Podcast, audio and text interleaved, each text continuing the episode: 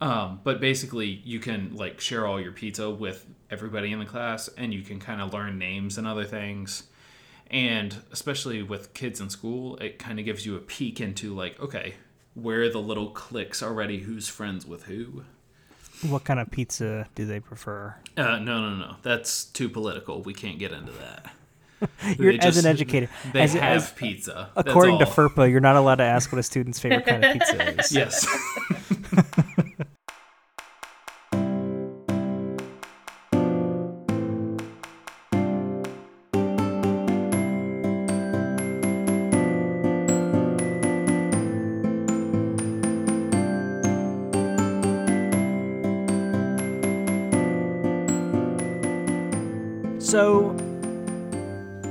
guys feel about rap music? I give it an A minus.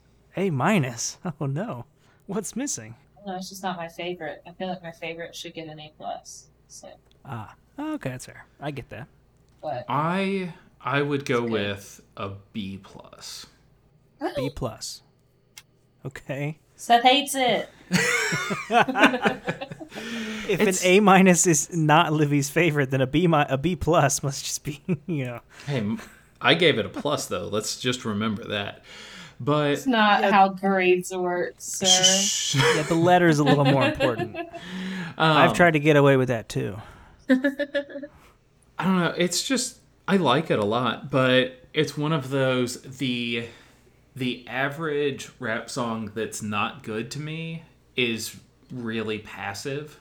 The best ones, I agree, are some of the best music that I, I listen to. But I think for me, it's that there's so many things that just don't seem to necessarily hit home. And so it's like, eh, all right. It's not bad. I'm not being offended by it. But So here's my advice for that. listen to better rap. Well, I was gonna, yeah, don't listen to bad rap music. And let me get you started. Let me introduce you to MF Doom. This week I thought we could do an overview and kind of talk about MF Doom.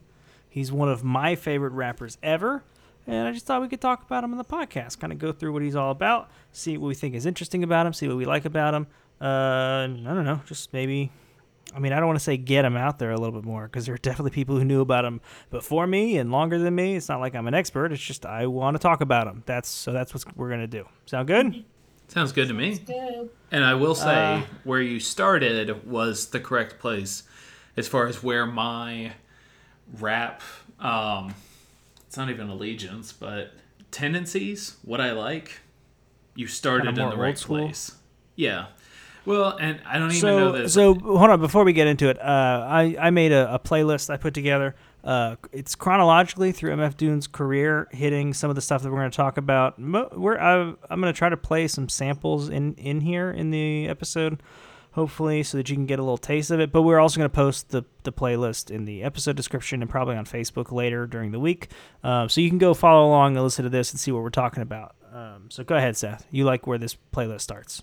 Yeah, because um, I like that late 80s, 90s sound. Where, and so, and I would say that some of those elements definitely carry through over time, which we'll get to. But yeah, I was, with the whole 90s stuff, I was like, okay, this is up my alley. Yeah, so MF Doom does start off not by that name though.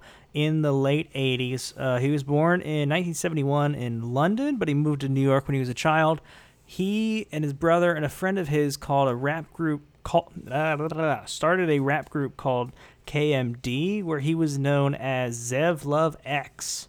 Um, there's a very there's some very cool footage that you could find um, of when like Rock the Vote was a thing, uh, like the big push in the '90s to get young people to vote or whatever.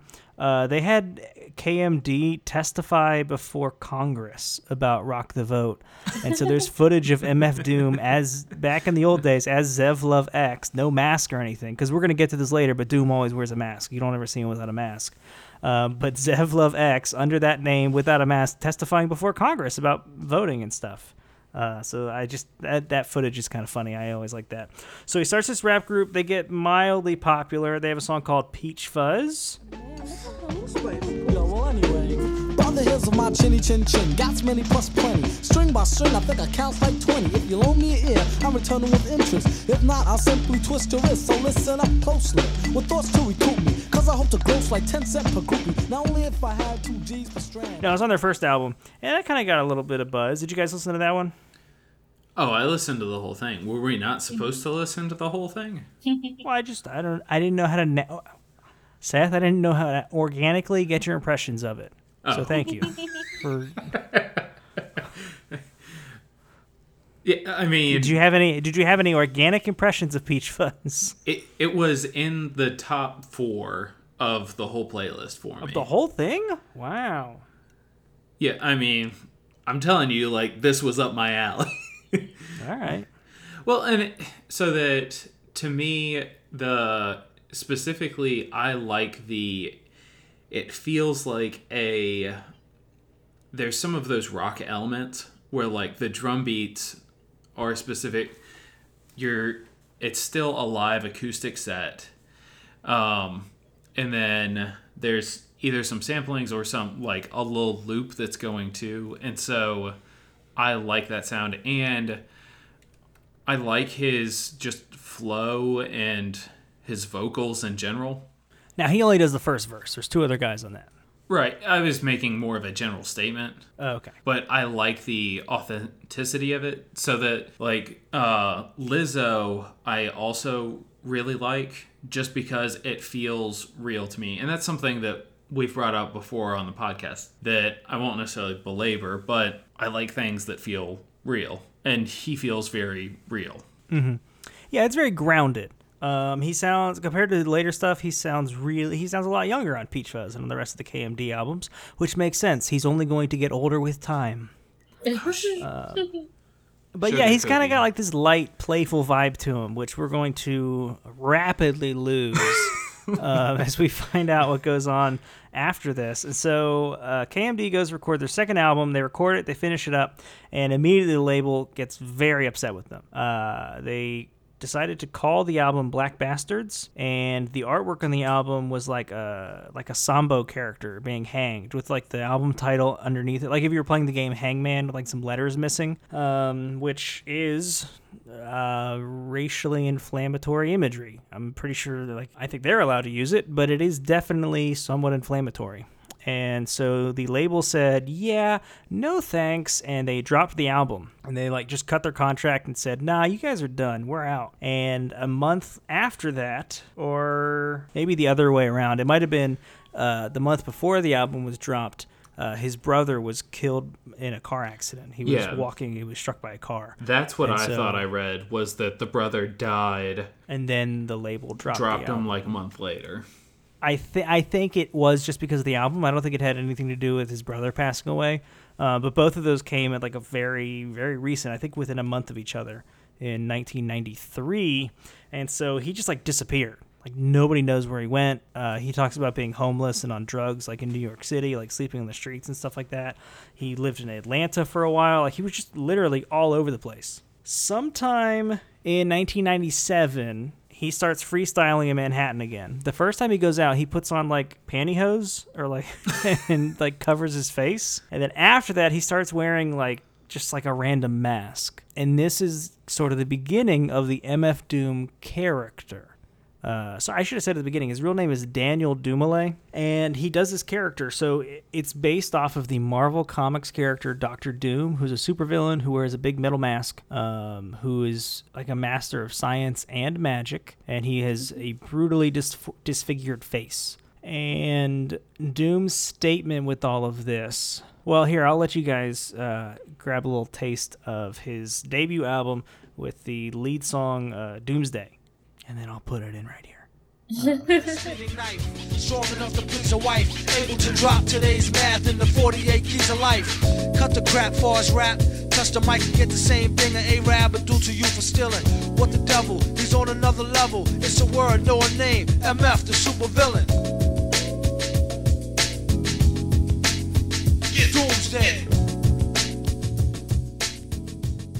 But sort of Doom's messaging with all of this was that he thought the rap was getting too commercial. and that rappers were getting praised more for their looks, more for their appearance, like their dance moves and stuff, rather for the actual lyrical quality that they could um, they, they could exhibit.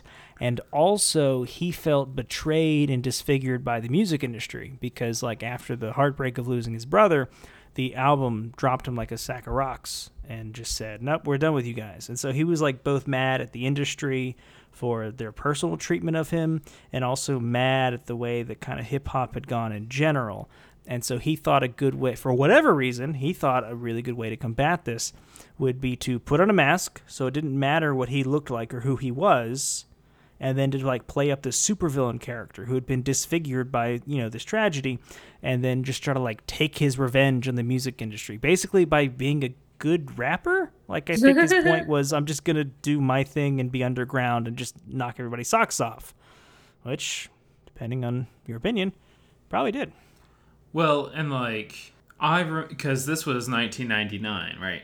Uh, yes, the album Operation Doomsday comes out in 1999. It features a lot of samples from the 1960s Spider Man TV show and the Fantastic Four TV show, which help emphasize this plot that he is the Doctor Doom from the comics. He's not literally.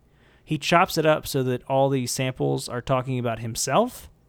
Like the, the, the superheroes are talking about the rapper MF Doom, but it's because he takes all this stuff from episodes where they were fighting Doctor Doom. Yeah, so that like if his point is that it's a little too commercial we're a little too focused on looks and other things i get it because early 2000s would have been when i start like really kind of remembering some things and that would have been like when the backstreet boys were exploding britney spears was a thing and i remember specifically like usher and nelly were the two like musicians of color Right. that I would be like, yeah, that was early 2000s. And so part of both of their things was, yeah, Nelly's got the abs and Usher's got the face. Like, you know, it wasn't really about, yeah, they've got a lot of lyric content going on or something. It was just they were pretty boys. Uh, yeah, and so that's what um, that's what kind of what he was he was trying to work against was he wanted to work from outside the industry to criticize the industry in that way, and he did it by wearing a big metal mask every time that he appeared. He actually got like an adapted mask from the film Gladiator. It was like a it was based on a prop from Gladiator that he ended up wearing, and that's the one he still wears to this day. Except when he's testifying before Congress as Zev Love X. Well, that was because it was is just only fun. It was before the mask. Yes, yes, I know. It was a joke, Seth. um, so let's see. That's 2009. He lays low for a little bit. I mean, he's Well, he's hold on. releasing singles. He's doing production stuff like that. Livy, What what did you think of? Because Doomsday, Rhymes Like Dimes, Red and Gold, and then Oh yeah, I had question something to say about. Red and Gold too. Sorry. Those were all from that 1999 Operation Doomsday. What did you think of those, Livy? I I organized the songs. Uh, I was ranking them because we didn't know what we were going to talk about exactly. So I ranked all the songs that Adam sent us, and then I had them in like five tiers. Um, I some like of them were so hit me. because some of them were sort of interchangeable. Um, and when y'all were talking about Peach Fuzz, that was like bottom of tier four for me. It wasn't entirely my thing, but I didn't dislike it. Um, and it's partially just because I like the like late '80s, '90s hip hop sound, but it, I do get kind of bored of it, and that was kind of it. But uh, my top tier was um, had rhymes like dimes and red and gold in it. So those were both up there. Rhymes like dimes was my favorite. But not Um, Doomsday. No, that was like bottom tier three. Doomsday is like a top five all time MF Doom song for me. I know mine are very like spread out across the albums, which I thought was really interesting. Like um Saliva was like one of my favorites, but then Vaudeville Villain I did not like at all. You, I was. Um I'm there and with then I you. also liked Raid. Those were kind of my top ones that I liked. Raid's really good. They Yeah. took Spotify off of I mean, no, they took Raid off of Spotify for a while due to like some uh, license clearing issues. And I was so sad because I missed it so much. Yeah, I- I'm with uh Livy on Doomsday though. For some reason for me it I definitely get the underground feel. It felt less produced than Peach Fuzz. But then Ev- Operation Doomsday as a whole has like a very I think people have called it like dusty sounding before. Like it, it has a very, it's not sloppy production, but like its production is not top tier, crystal clear. Yeah, there were They, there were just they a kinda lot of lean things into that, like some of the some of the age in the samples and some of the fuzziness of the recording. It's Yeah, gritty. but- That's what I always think of when I think of MF Doom. Like Yeah. those that kind of sound. It's like gritty. But it's not. He's like, but mm, food's not gritty. We'll get there, but No, like, that I was- mean not that cool. everything. Just certain things. That's the word that comes. But yeah, Doomsday, I didn't feel like it like locked in between the layers. So that like the vocals and then what was going on with the loops and other things never felt like it was completely cohesive for me. So that that I'm- was This is unbelievable. I'm telling you, this is top five all time Doom track for me. I mean, I'm just I'm just giving my perspective. This it's an op-ed.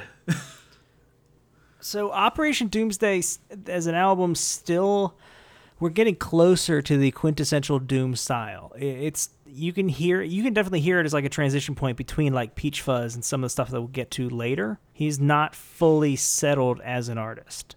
Um, one thing I forgot to mention earlier is there's a track called Red and Gold, which I like a lot. Really good samples. Love the track on that one. It has a performance by an artist credited as King Ghidorah which is a character that Doom started doing around this time that we're going to revisit pretty quickly. I think next, actually. Uh, King Ghidorah is a uh, Godzilla monster. It's a three headed golden dragon alien who comes to Earth and Godzilla has to defeat it or whatever. It's a big evil monster. And he raps a little bit on uh, Red and Gold as King Ghidorah.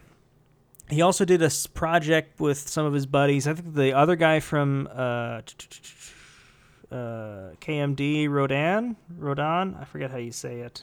Um, I believe you either way. uh, yeah, they recorded they recorded an album where they all played Godzilla monsters as a group called Monster Monster Island Czars, uh, stylized as the MIC, and Doom went by King Ghidorah. And so his next album that he actually worked on himself, he did a lot of production. He did some singles during this time. The next album he worked on himself, and this is the beginning of his most fruitful, most popular period. If the next two years of this of his career were the only years that existed, he would still basically be like one of the parts of the canon of like underground rap. Like this is just one of the most incredible creative like creative periods in almost any artist's career. It's unbelievable what he does in the next 2 years. So I think I think I got this chronologically right. If not, I'm off by like 6 months or whatever. He works on an album called Take Me to Your Leader, which is 100% performed by King Ghidorah.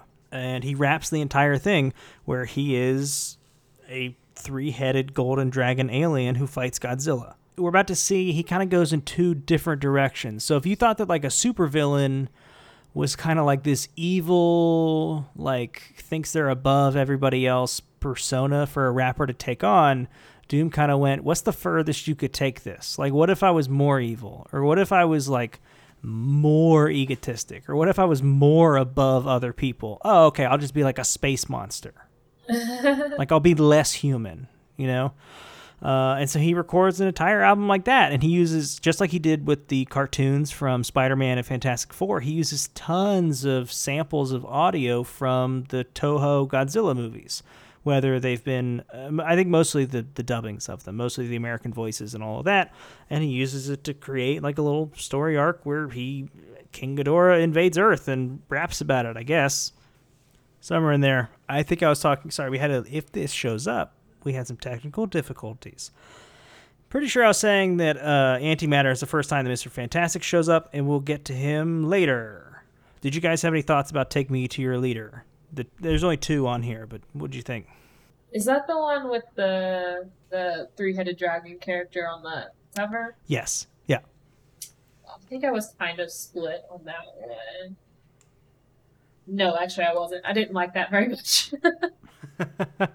It's not my favorite of his. It's actually the first one that I listened to in full because I had heard a couple MF Doom tracks and I was trying to find out more about him. I just randomly decided to listen to the entirety of this album, and only later did I realize, wait, that was the same guy the whole time. That's funny. Seth? Um, I don't know. I think it was no, I don't think it was above the Operation Doomsday stuff. It was it was fine. I would But there's- probably agree with you there. There's also kind of with uh, what Livy was saying a little bit earlier on is that that 90s feel or style of hip hop or at least his underground style at some point I started to kind of kind of like I've talked about before of when you get used to like hearing a certain like tone almost as the style that that's I was hearing that more than I was the differences in the songs in some ways. Mm-hmm. Yeah, because we're 2003 here, so we're not really in the 90s anymore. Right. But to me, there still is that okay, he's got like an acoustic drum set in the background rocking along, and then there's like some other little sampling, but really, I think a lot of it is boiled down to like if he had somebody playing a beat on a, a drum set, he would be fine rapping over the top of it. So you're saying the samples are boring? You were cutting out a little bit there. What, what do you mean? Oh, not necessarily that the samples are boring, but I guess I noticed that in some of his later tracks, which we'll get to, that there was the samples just seemed to be more present. Hmm. And specific, like later on, I guess early on, it seemed like the beat, which I'm referring to as everything that is not the vocal track.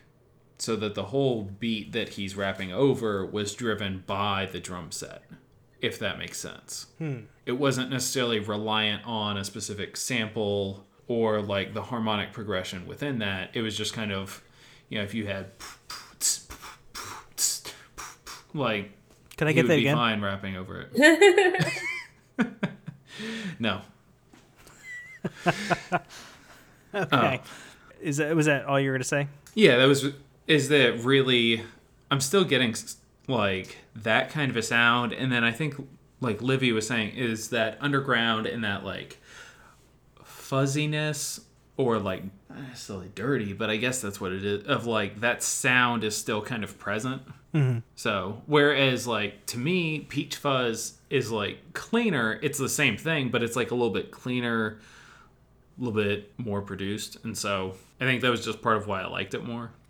But Gotcha. So also in 2003, as I mentioned before, he, I said that he kind of went in both directions with the uh, personas. Uh, he starts off as like a supervillain. He's a bad guy. He's you know sees himself above other people, and so well on one degree, on one side of it, you could just become a you know a non-human, like a, a giant monstrous alien.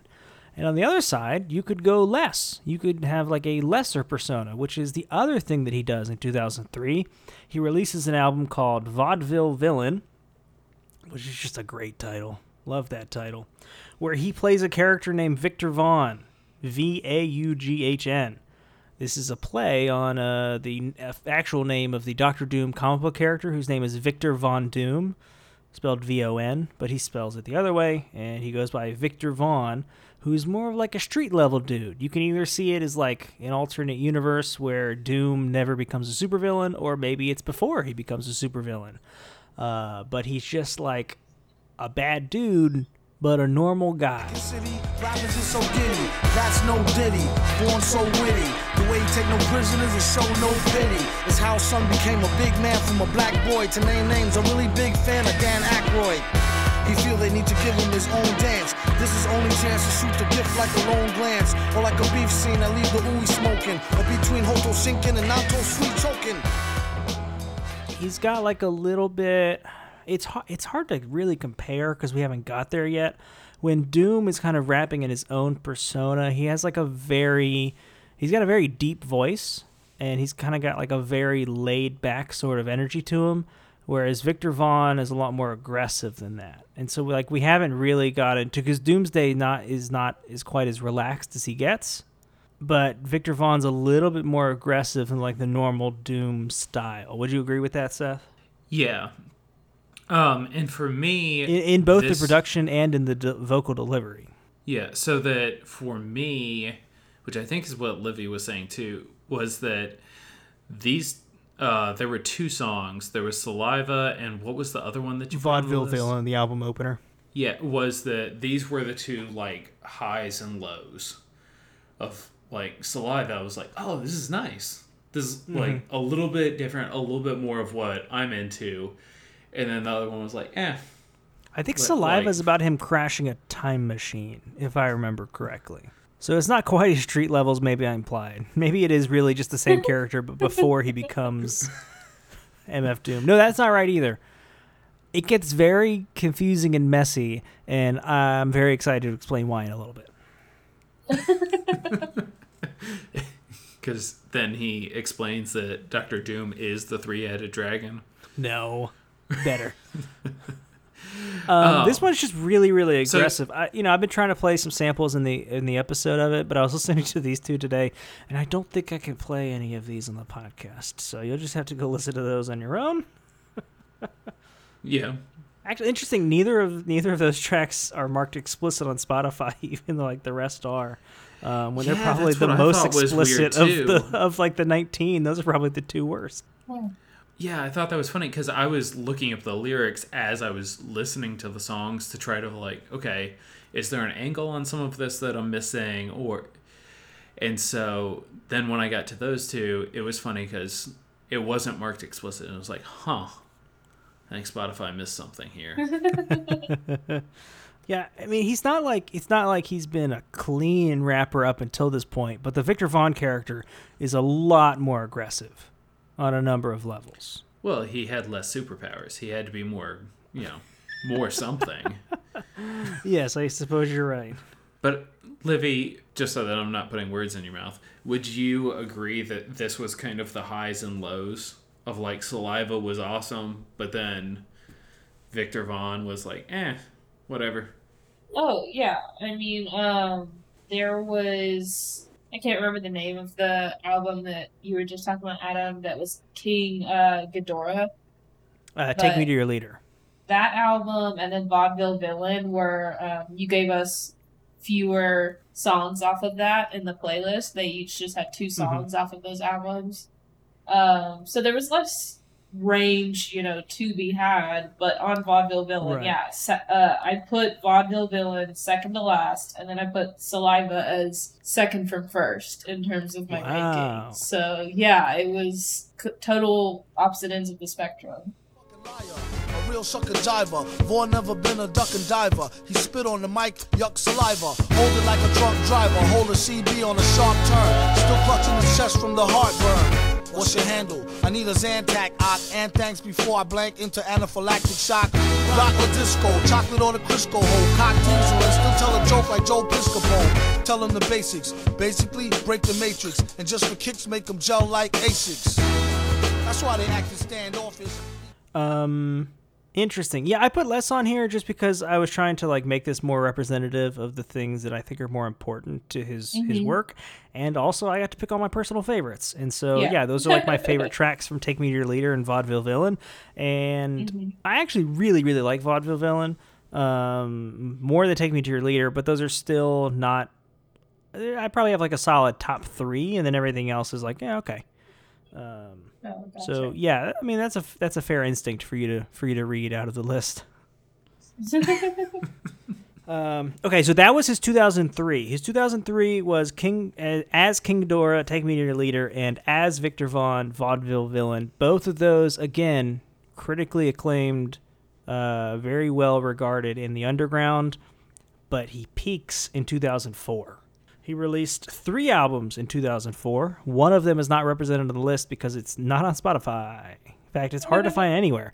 He, re- he released a sequel to Vaudeville Villain. Victor Vaughn had a second solo album called Venomous Villain, and I don't know what the deal with it is. There's like some sort of, uh, I guess, a bunch of licensing problems. It doesn't seem to be like repressed anywhere. It doesn't seem to be. It's not on Spotify. I don't. know. I've listened to it on YouTube a couple times. I, it's not super memorable. So maybe that's why it hasn't come out. I remember, I think there was like one song in there I really liked. Besides that, it's like, all right. Anyway, that one came out.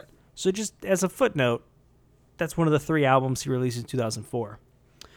Uh, and again, I'm not, I, I have these grouped together. I'm not going to go chronologically. I'm going to go in the order of how good I think they are. And so finally, he returns to his original moniker. He returns to MF Doom as MF Doom with the album Mm Food.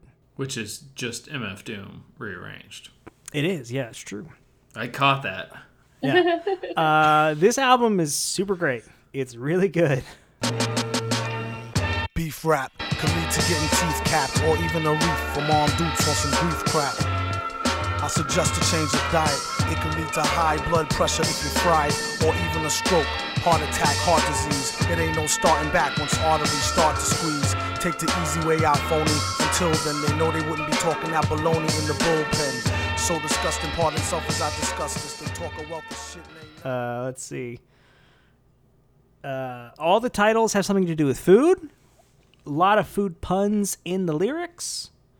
Uh, it's just really solid all the way around. It's really good. The only the only downside of this album, which I did not include, um, I mean, I only included a handful of tracks just because that's how we're going through, is that there's a lot of skits. It's a skit heavy album. There's like three skits back to back in the middle. um, and a long there's four skit no yeah four skits right in the middle of the album and they really bring it down for me i just skip straight through those because they are not enjoyable at all um, personally everything else really really good on here uh, beef rap is one of the best songs he's ever written uh, Kon Queso has a great fun sample it's like a I don't I don't remember if it's exactly a CD of royalty free music, but somebody like wrote an album for music for news programs. And he takes like one of the one of the tracks off of that and he raps on top of it and it sounds amazing. That's Kon Queso. That's on the that's on the list there. I think the first Doom song I ever heard was Rap Snitch Knishes. That's also my top five uh, Doom songs of all time. Oh, I love it. I could listen to it over and over again. I think I found it. I don't remember this right. I found it in the summer of 2016, and it was my number one most listened to song according to Spotify by the end of the year. After only listening to it like halfway through, and it was my number two most listened to song of 2017, and another Doom song was number one. So like, real good, real good. What did you guys think? I had um, all of the songs from Umfu that you sent us uh, solid tier two, which All right. I which means you know I liked them, uh, cause kind of like tier three is where I got just kind of neutral. I was like, eh, I'm neutral. So two and one I liked. So the, they were all just solid tier two. Um, I it was kind of funny. Um, I listened to Rap Snitch Knishes first somehow. It wasn't first on your playlist, but I listened to it first, and I really wanted to like it. Um, isn't that the one that has like the electric guitar? uh, Yes. in the? Yeah. It's from a cover of David Bowie's uh, Space Odyssey. Oh, okay. Oh, For here's a fun reason, connection for it you. just- Here, I have a fun connection for you. Okay. It's a cover of Space Odyssey that was featured in David Lynch's Dune. oh, it like Yeah. makes me like it more. After a while, that sample grated on me. That's why it got bumped down. it's just No way. re- It's so- repeated over and over again. It, I don't know something about listening to it on repeat because I heard it and I was like, "Oh, this is really to cool." Sample all day. Yeah, but I, I that song everything. is the. I mentioned earlier, Antimatter has a, a special guest on it called Mr. Fantastik, spelled with a K. Yeah. This is the only other song in Doom's discography to feature Mr. Fantastik on it. And no one knows who Mr. Fantastik is. He never released an album. He never appeared on any other songs. He's only credited as Mr. Fantastik. No one has ever spoken up and talked about who he is. It is a complete unknown. It's one of the great mysteries of like underground rap. And he kills it on both tracks. So it's just like a big like, who was this guy? Um, that's funny. Yeah, I I liked Kon Queso a lot, and I liked Rap Snitch Knishes a lot, and I think what I liked about them was that in the things we listened to, this was a move away from, like I was saying earlier, Adam, things where it felt like the beat was driven by the drum set, whereas this, I feel like in Kon Queso, there's um, there's like a little bass line thing that's happening that's driving the beat, whereas um, and then like the blues guitar is what I called it.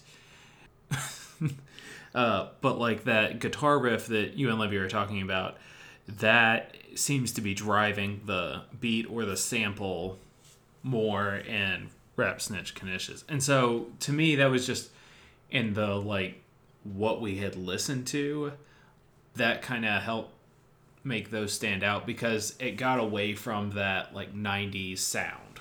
Mhm. I see. Not really, but I I hear you. I don't know. I just think it's funny. uh, I mean, maybe maybe there's a distinction I'm missing. I just think it's funny. You're like, well, in 2003, he still sounded like he was in the 90s, but now that we're in 2004, he's really moved into the 2000s.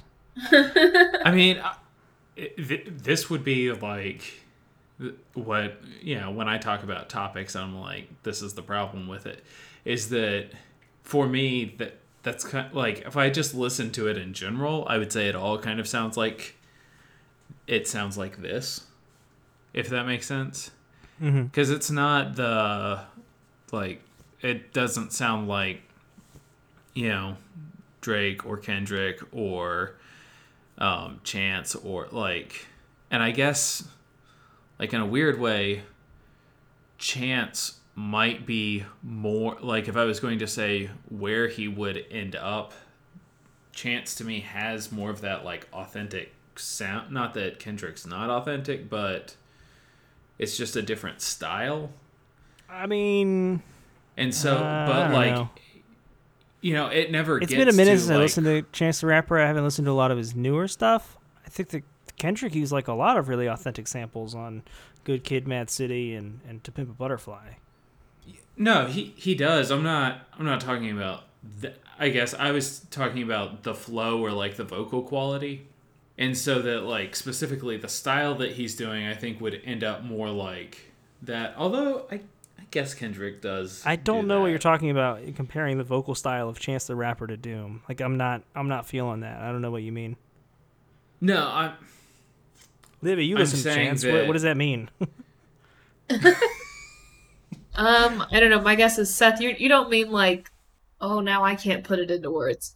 Do you just mean like purely like the quality of the audio in a way, more so than like tone or flow? Because Yeah, I don't think that I that's that similar. But maybe like just purely like audio or like production wise, there might be some comparison. I mean, I guess I would also say that out of the three of us, I'm the least knowledgeable. So that if I'm confused on something, like there's a high chance that that's true. I Uh, think just that one there to is. the r slash mf doom subreddit, and they'll let us know how badly we did on this. I mean, that's fine.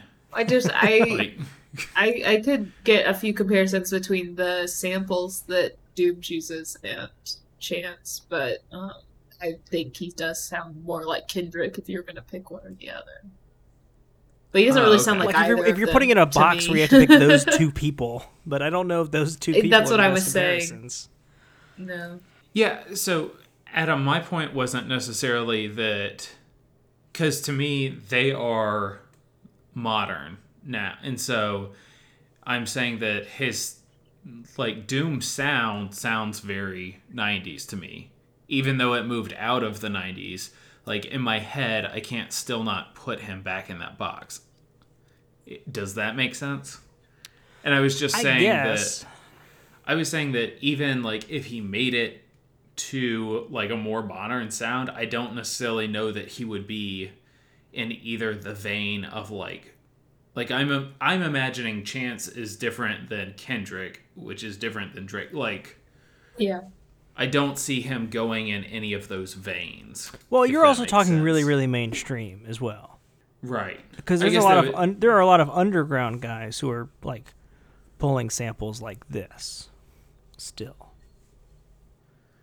okay, that's fair. I mean, the producer in the next album that we're going to talk about is still doing a lot of production and working with a lot of big names, but less mainstream.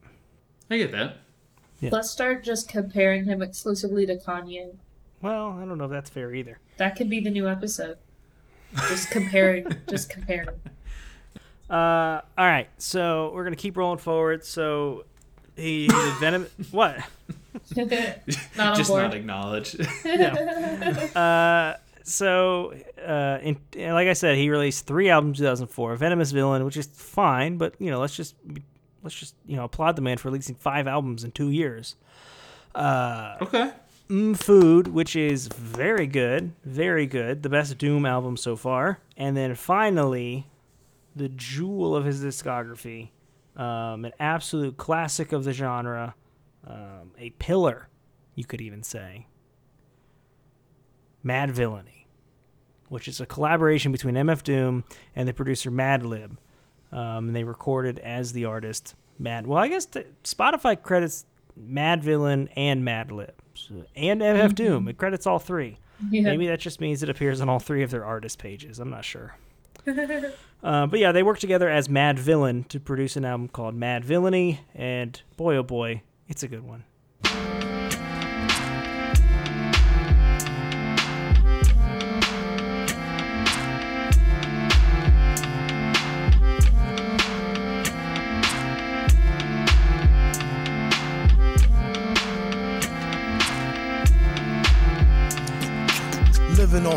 Time, the clock tick faster. That'll be the hour they knock the slick blaster. Dick Dastardly and Muttley with sick laughter. A gunfight and they come to cut the mix master. ICE Cole, nice to be old. Y2G Steve. So Price when I heard accordion, I was sure that that was from the rap article, but it wasn't. Was it? Uh, no, no, I, we didn't talk about that one. The way that loop um, fit into one of the repetitions that he was talking about, and I was sure that it was an example. He should have used it as an example. Oh, oh, you mean the the the one from last week? yeah, The article. Sorry. Yeah. Yeah. Uh, because it, it's one of those where it's like closed or something. I can't remember the article now, but you know where I'm talking about, like how it it gives you like Oh, a yeah. cadence to lead lead back. Mm-hmm. It was like a perfect example of that. He should have used. Email him. Should write him. What you I've heard? Weird Al play this loop on a on accordion before. Pretty cool. Uh, yeah, accordion. I really like accordion. It's got a really, really unique sample. I think a lot of this album has really, really unique samples, which is one of the things that's interesting about it. Like, who would have expected that you could just throw on an accordion with like a drum track and have somebody rap over it, and that would work really well? Well, it does. Yeah, it in general, I liked Madvillainy. I still don't. I still think I would have put like Saliva as far as like a one single higher, but this and mm, Food were definitely better than uh, Operation Doomsday to me. Yeah, Madvillainy stretched across my whole list. Like I interesting. I didn't like Figaro. I didn't really like accordion, but I really really liked Raid and I really liked all caps. And then I mean I just I have the other well and Fancy Clown was solid middle of my list. Okay. Like it just it spans the whole thing. But um and I liked so like I was really torn um on my top 3, like the order that I was going to put them in. Um, and Rhymes Like Dimes came in a solid one for me, but Saliva and Raid are basically tied for two. Gotcha. See, I also I just really liked that Rhymes Like Dimes features DJ Cucumber Slice. I Yeah, love that name. I love it. One of my other favorite rappers, one of the ways that I think I start like started trying to find Doom was one of my favorite rappers has a song. He does a feature in a song about like how marketing is per- like perceptive or whatever. Uh, and his last bar is like, and I tricked you like the guy at the end of that MF Doom song because DJ Cucumber Slice just like ad libs over the end of that track, and then it just like stops, and the track comes back in. he's like, ah, you thought the song was over you thought it was over or whatever and so like then milo does a feature and he's like i tricked you like the dude at the at the end of that mf doom song which i always thought was funny Well, my joke was going to be I thought it was funny that they were pulling a Jimmy Buffett outro, which I thought was funny. on which one on Rhymes Like Dimes. So that uh, in the song uh, Mexico, the Jimmy Buffett version, the last Uh-huh. verse just turns into Jimmy Buffett just like ranting while the rest of the song is playing. It- yeah, but apparently, because I grew up with a lot of Jimmy Buffett, my father's parrot head, but there's a there's a bunch of songs that just turn into him just like talking at the end of songs, and I was like, ah, they're doing a Jimmy Buffett here. How odd for them. I was talking to Sarah about this earlier was that because there is so much, it's either got a little bit of a sample pushing it forward, or to me, it had the drum set that was pushing the like beat forward.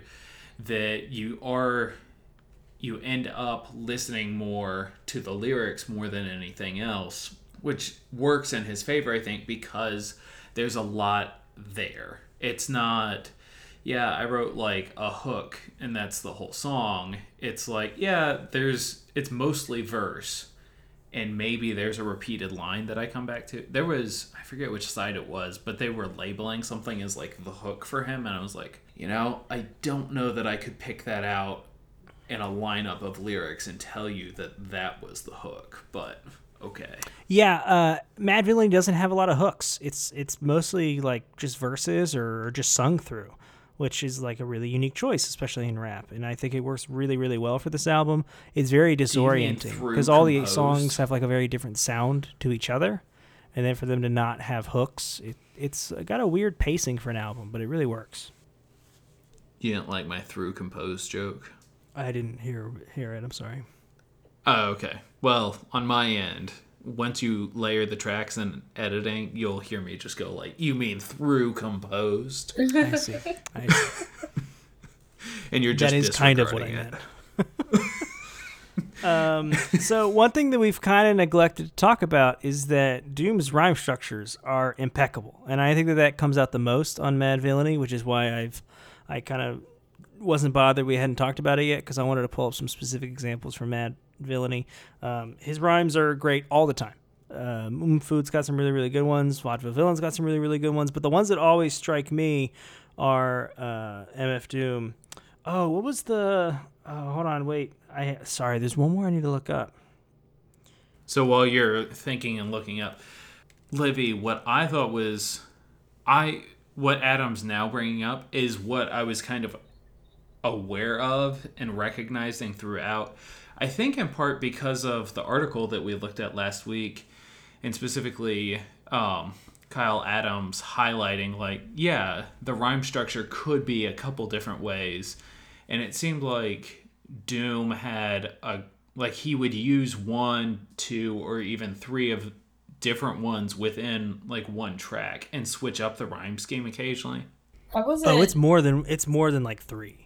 Um, we might we might be able to share this on the website or, or on the some of the social media pages later. I've seen videos. There's a very popular category of videos on YouTube where they highlight all the words that rhyme a certain color, and so then you'll have like all the words that have like ooh sounds in it will be purple, and all the ones that have like ing sounds will be orange or whatever. And so it will highlight even like syllable by syllable and show you what all is rhyming with everything else. And the incredible thing about Doom is like every word in the verse is some sort of color because it rhymes with something somewhere. And just the way he manipulates that is really, really cool. Uh, so uh, one of the things that I think is really, really impressive is um, let me see which order I want to do this in. I think you want to do this one and then that one and then this one. Uh, I mean, one of the one of the lines I just like a lot is "Let he who is without sin cast the first stone. After you, who's last? It's doom. He's the worst known." That one's just fun. Oh, at the beginning of uh, so this is a good example of kind of like just how he layers rhymes on top of each other. This is the beginning of Rhinestone Cowboy, the last song on the album. Hold a cold one like he hold an old gun, like he hold a microphone and stole the show for fun, or a foe for ransom. Flows is handsome, holes in tandem, anthem, random, tantrum, phantom of the grand old opry, axe the dumb hottie, mask, pump shotty, somebody. Stop. Like we ended on a completely different sort of like rhyming syllables and like alliteration than we started with, but we smoothly transitioned from O sounds to uh sounds. Well, and it's like hold it's, the cold one, random tantrum. Like those don't those aren't connected at all. But the way he got from those four four lines, he got us to go from like one to the other through like a smooth transition, and I find that incredibly impressive. Well, and it goes from like rhymes at the end of lines um, more Uh-huh. of that like couplet style, to quickly saying another rhymed word. Well, that I mean that happens way earlier. Like kind of kind of Rakim is the, one of the first guys who started working with like internal rhyme and things like that. Um, even Outkast in the late '90s was doing really incredible stuff with that. Yeah, I, I mean, I wasn't necessarily saying that he was the first one ever. I was just saying that I noticed it. Yeah. And that's Um, what people like that's what Doom's really known for. Is just like how really dense he gets everything. One of my other favorite things that he does is um, he can get entire rhymes to line with each other, where like every corresponding syllable in the next line rhymes with the previous one.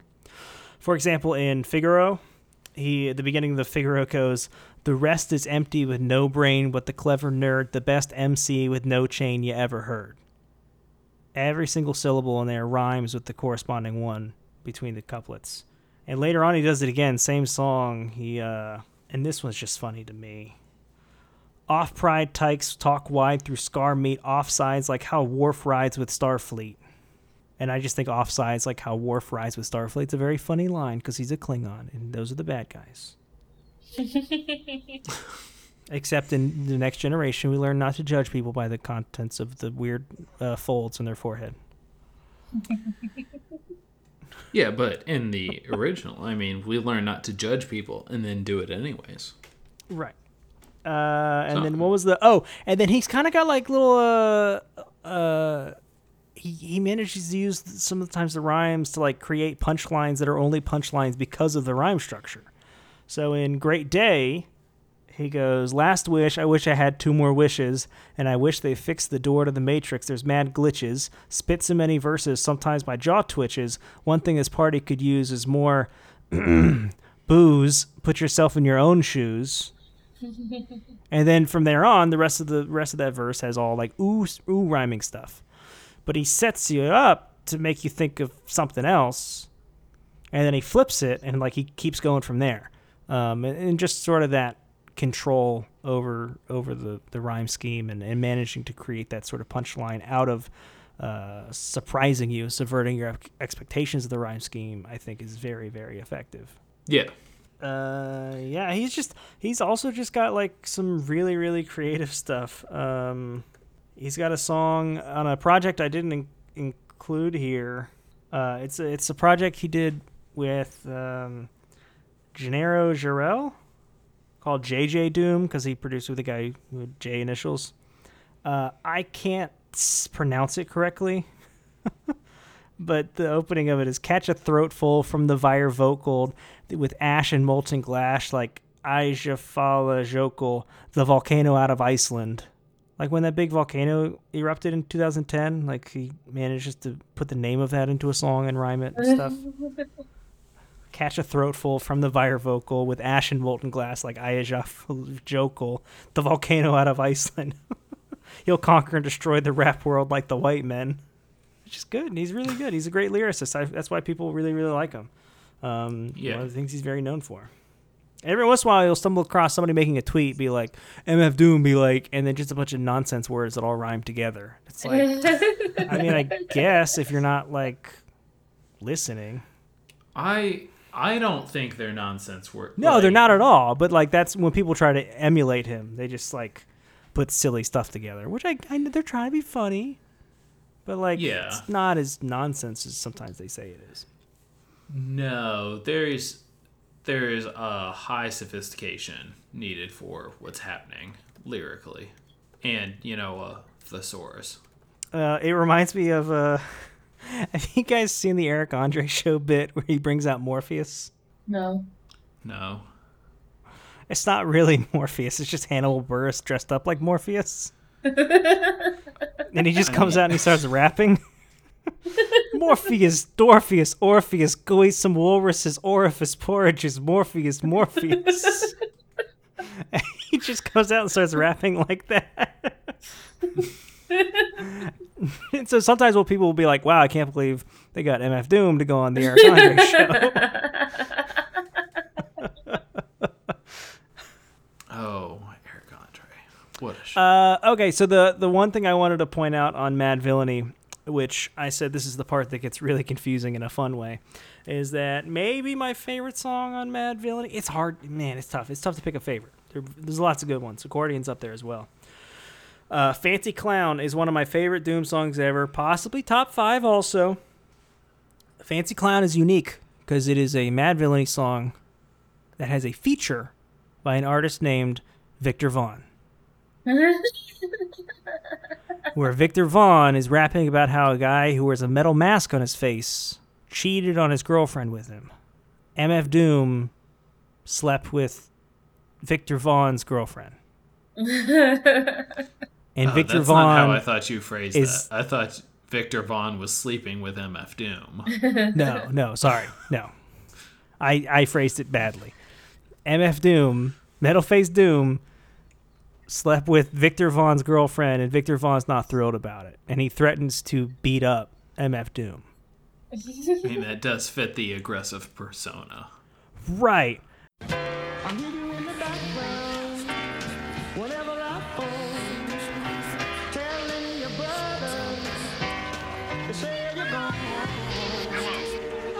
Put your sister on the phone. Yo, it's Viktor. I knew you was in around, playing all innocent, hoeing since the foundation. Don't make me have to pound this tin crown facing and risk being jammed up like traffic inbound from spacing. There's been a place for you in my heart since we first met. A teenage love that didn't feel no hurt yet. My boys warned me you was poison like BBD first cassette. And still I put my chips on the worst bet. Gave up the skirt, now I gotta hear from the street. How But now we're getting into what how are these two guys connected? what does this mean? It takes it takes, you know, all these different personas, which I love the personas. I love like building the storylines and all that sort of stuff. But I love how meta it gets and like just how weird and nonsensical it becomes. Um, I love, and the best thing about it is that he changes his rapping style on that one song. The way that he raps on Fancy Clown is more aggressive than a lot of the ways that he raps on most of the rest of Madvillainy. Like he changes his style on that one song to fit the character. It's cool. It's just really good. Uh, what does he say? That's you if you want a dude who wear a mask all day. If you see Tin Head, tell him be ducking down. I'm not romping around. He better be ready, and prepared to be stomped in the ground. I love how he's coming up with like really solid roasts on his own first like He was, yeah, it's really good. It's like really Tin good. That's so funny. Uh-huh. Making fun of yourself. Exactly, yourself exactly. Tin He's so mad at himself, but he doesn't know it's him. I don't know how it works, but it's awesome. It's so good. And and the sample's really great. The song's just really, really good in general, and it has that extra layer of like super meta-ness that I'm a big fan of. Uh, anyway, there's two more songs on the rest of this playlist. We're coming about to the end. Uh, they are from his 2009 album that was just called Doom, which I think at this point he kind of styles himself just as Doom. He's dropped a little bit of the MF, which I think I said at the beginning stands for Metal Face. It's been so long, I can't remember. Um, and these are I don't particularly enjoy the album Born Like This. That's what it's called, 2009. I do really like Absolutely, and that's that. But the rest of it, not really my favorite. Already woke, spit a joke, barely spoke, rarely smoked, stared at folks when properly provoked, mirror broke. Hair share, strawberry morning, gone and more important, spawning, torn in, poor men sworn in. Cornish hens switching positions, auditioning morticians. It in a vision, ignoring prison. Ignoramuses enlisting, sound dumb. Found them, drowned in cow's dung, crowns flung. Rings a tinkerbell, sing for things as frail as a fingernail. And this is actually the fi- last album he ever released under his own name. After that, he's really only done like some collaborations and dropped a handful of singles. Let's see. Yeah, he did a he did a project like I said he did uh, oh, I left one out. In 2006, he did an album with Danger Mouse called The Mouse and the Mask, which has a lot of samples from like uh, Adult Swim cartoon TV shows. Which he seems to have a relationship with Adult Swim because they use a lot of his samples as like bumpers going in and out of programs. But what's the like Aqua Teen Hunger Force Go? Like a bunch of those Yeah. characters just show up on the Danger Mouse Doom album. And there's a couple good songs on it, but I mostly find it kind of insufferable for those little skits. And then he did a project with JJ called JJ Doom that I mentioned earlier, and he also did a project called Nehruvian Doom with Bishop Nehru, which is fine. It, it was this young guy that was supposed to be like the next Doom, and they did an album together, and it didn't really go anywhere. He did an album called Czarface Meets Metalface that came out in 2018 that I've listened to. Didn't really sell me on it super hard. He does a lot of singles though. Like every once in a while, you'll be like, "Oh man, Doom's got a new verse out," and it's either something he recorded ten years ago that he gave out to somebody recently, or like he put in like a half attempted effort at writing a good verse. He seems to be much more concerned with writing than he ever was with like performing. But I, I kind of, yeah, I actually left out a big part of the Doom mythos is that he uh, got to the point where he didn't want to perform, and so he would send out people dressed as Doom and not show up to his own shows. Because if you're gonna wear a mask and you don't want to perform, just send somebody else out in the mask and they just lip sync the whole Oh, thing. yeah. He has he has rhymes. I forget where they are, or else I would have looked them up. He has rhymes about watching his own shows from the audience, and nobody knows it's him. or he has one. I don't know if this has actually ever happened, but he has one about how he robbed his own uh, merchandise booth during a show. Like he raps about like knocking over the merchandise booth uh, while somebody else is performing. They're called Doom bots because in the comics, Victor Von Doom, Doctor Doom, has robots that look like him, and the Fantastic Four will catch him and beat him up, and then he'll be like, "Ah ha ha! I was just a robot," and then the head will explode or whatever. And so he became known for using Doom bots to perform live for him in concert. So the real question is, how upset would you be if you got through a U2 concert and then found, And found out they were all U2 bots. Yeah. Well, for U2, I'd probably be a little disappointed because that's not part of their brand. If I went to a Doom concert and I got a Doom bot, I'd probably be thrilled. Like I'd had the full authentic experience of being a Doom fan. But he doesn't perform anymore. Part of it, I think in 2010 or 2011, he got extradited to England because, as I mentioned at the very beginning, he was born in England, but his um, He never got citizenship, right? No, that he just moved back like illegally. He just moved to New York and he never got caught. So years and years later, they finally figured it out, and so he got shipped back to London. And so he lives in London now. He doesn't record as much anymore. He doesn't seem to be writing anything. Madlib says that he has all the beats finished for Madvillainy 2, and I think he even said that MF Doom wrote everything he needs for Madvillainy 2, but like he won't let him finish it or put it out or anything. So there are rumors that there's a bunch of Doom albums that are kind of just sitting around that he's not doing anything with right now. Um, and then sometime last year, I think his 14 or 15 year old son passed away of some disease. Oh. And so, like, he likes to lay. Re- that's like, I think that's the last time we heard personally from him. He's a very, very secretive guy, very internal guy. I mean, he's a performer who wears a mask. You know, like he's a he's a pretty quiet dude. And so I think that's the last time we heard from him was his announcement about his son passing away. And that was last year. And so he kind of just lays low. Like I was saying before, if you have a resume that includes mm, food and Madvillainy, even if it's been 16 years, you don't have to do a whole lot to stay, you know, relevant to maybe not relevant, but stay historically important, critically important Yeah. to what's going on in rap. And so that's sort of an overview of Doom. I left a bunch of stuff out. I skipped a bunch of stuff. We went through stuff really quickly. I'm not an expert, um, and this wasn't intended to be a very thorough examination of them. It was kind of an introduction to anybody who doesn't know, and then just kind of a chance for us to talk about him and uh, interact with some of his music. So, uh, what, Livy, you kind of went through your rankings of what you thought was the best, but like, what were some of your overall impressions? Um, I guess it was interesting to hear. I hadn't listened to um any of his Viktor Vaughn album or his um, King King Ghidorah. King Ghidorah album. Um, I He actually prefer- listened. he actually pronounces it two different ways depending on which rhyme he needs. oh, that's funny. Um, Sometimes he says King Ghidorah, sometimes he's and sometimes like the sample saying King Ghidorah. oh, okay, I think the movies say Ghidorah and he says Ghidorah. interesting. Uh, I I had only listened to the stuff that he has put out as MF Doom, so that was interesting. Um, I think I had also mostly only listened to uh, Food, so it was Mhm. cool to hear different stuff.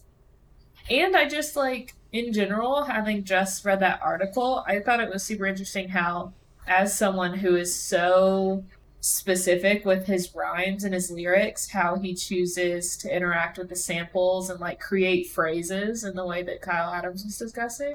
I was very aware of that in a way that I hadn't been before because of the article. So that was pretty cool. Yeah, that's true. That's a fun pairing for us to have. Um, I think I heard, I think um, I've noticed this. I think I picked it up from Anthony Fantano, the internet's music busiest music nerd at the Needle Drop YouTube website. He's got some Doom videos. He's a he's a re- album reviewer, um, like amateur music critic, although very popular.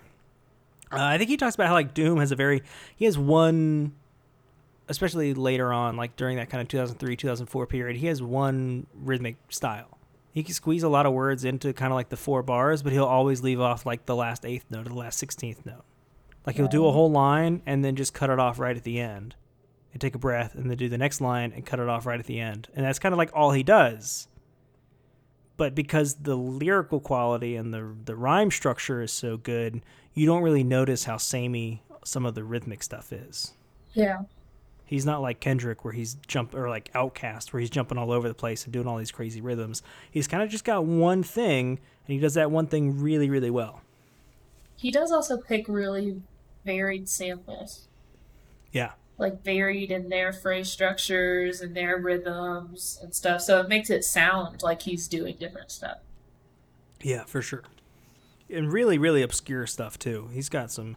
There's like some French samples that he uses on mm Food that I didn't pull up, but like had such an impact that like Lupe Fiasco pulled the same samples for some of his songs like 50, like ten years later, over ten years later.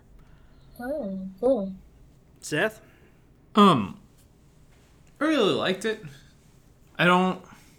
I don't know that I'm putting Doom on before I put Kendrick on.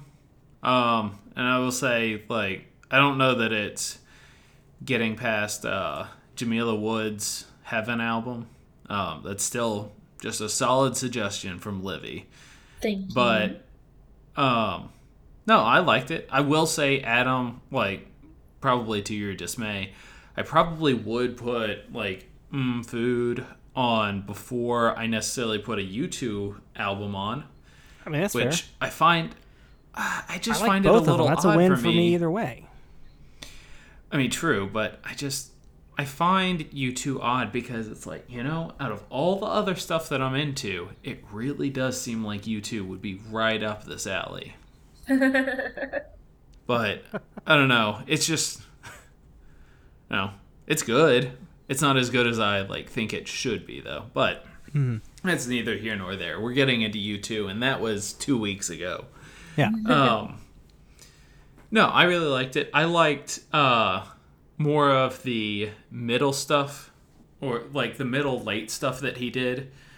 The early stuff I think was a little too underground for me, but that's okay. But still, the the coolest thing about him is the rhyme structure in the lyrics. Mm-hmm.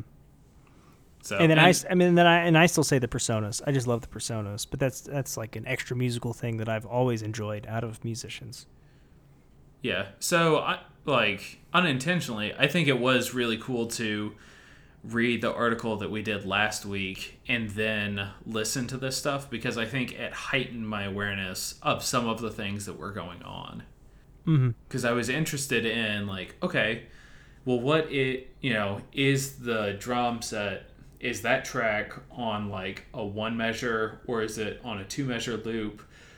The harmonic like what's the harmonic phrase of what he's doing with the sample is it two measures or is it like one measure repeated twice and then the next like harmonic change for two measures you know and then thinking about okay well where is his rhyme scheme lining up with all of that and how does that all relate so i thought it was really interesting to listen to For sure, yeah. I forgot what I was going to say about that. Oh, I guess I was going to say, I you know, I have some ideas of stuff that I'd like to research and work on with MF Doom, but we're way over time, and I don't want to give that stuff out for free. So, if you'd like to, if you, uh, this I know, is the I know, I haven't of our written anything about rap. I know, uh, I know, I haven't written anything about rap music, and nobody knows what I want to work on. But if you want to collaborate on an article about MF Doom with me, just uh, email me. I was gonna say, did you guys have anything else? I don't. I'm pretty sure I said everything that needed to be said about the man, the myth, the legend. Daniel MF Dumile Doom.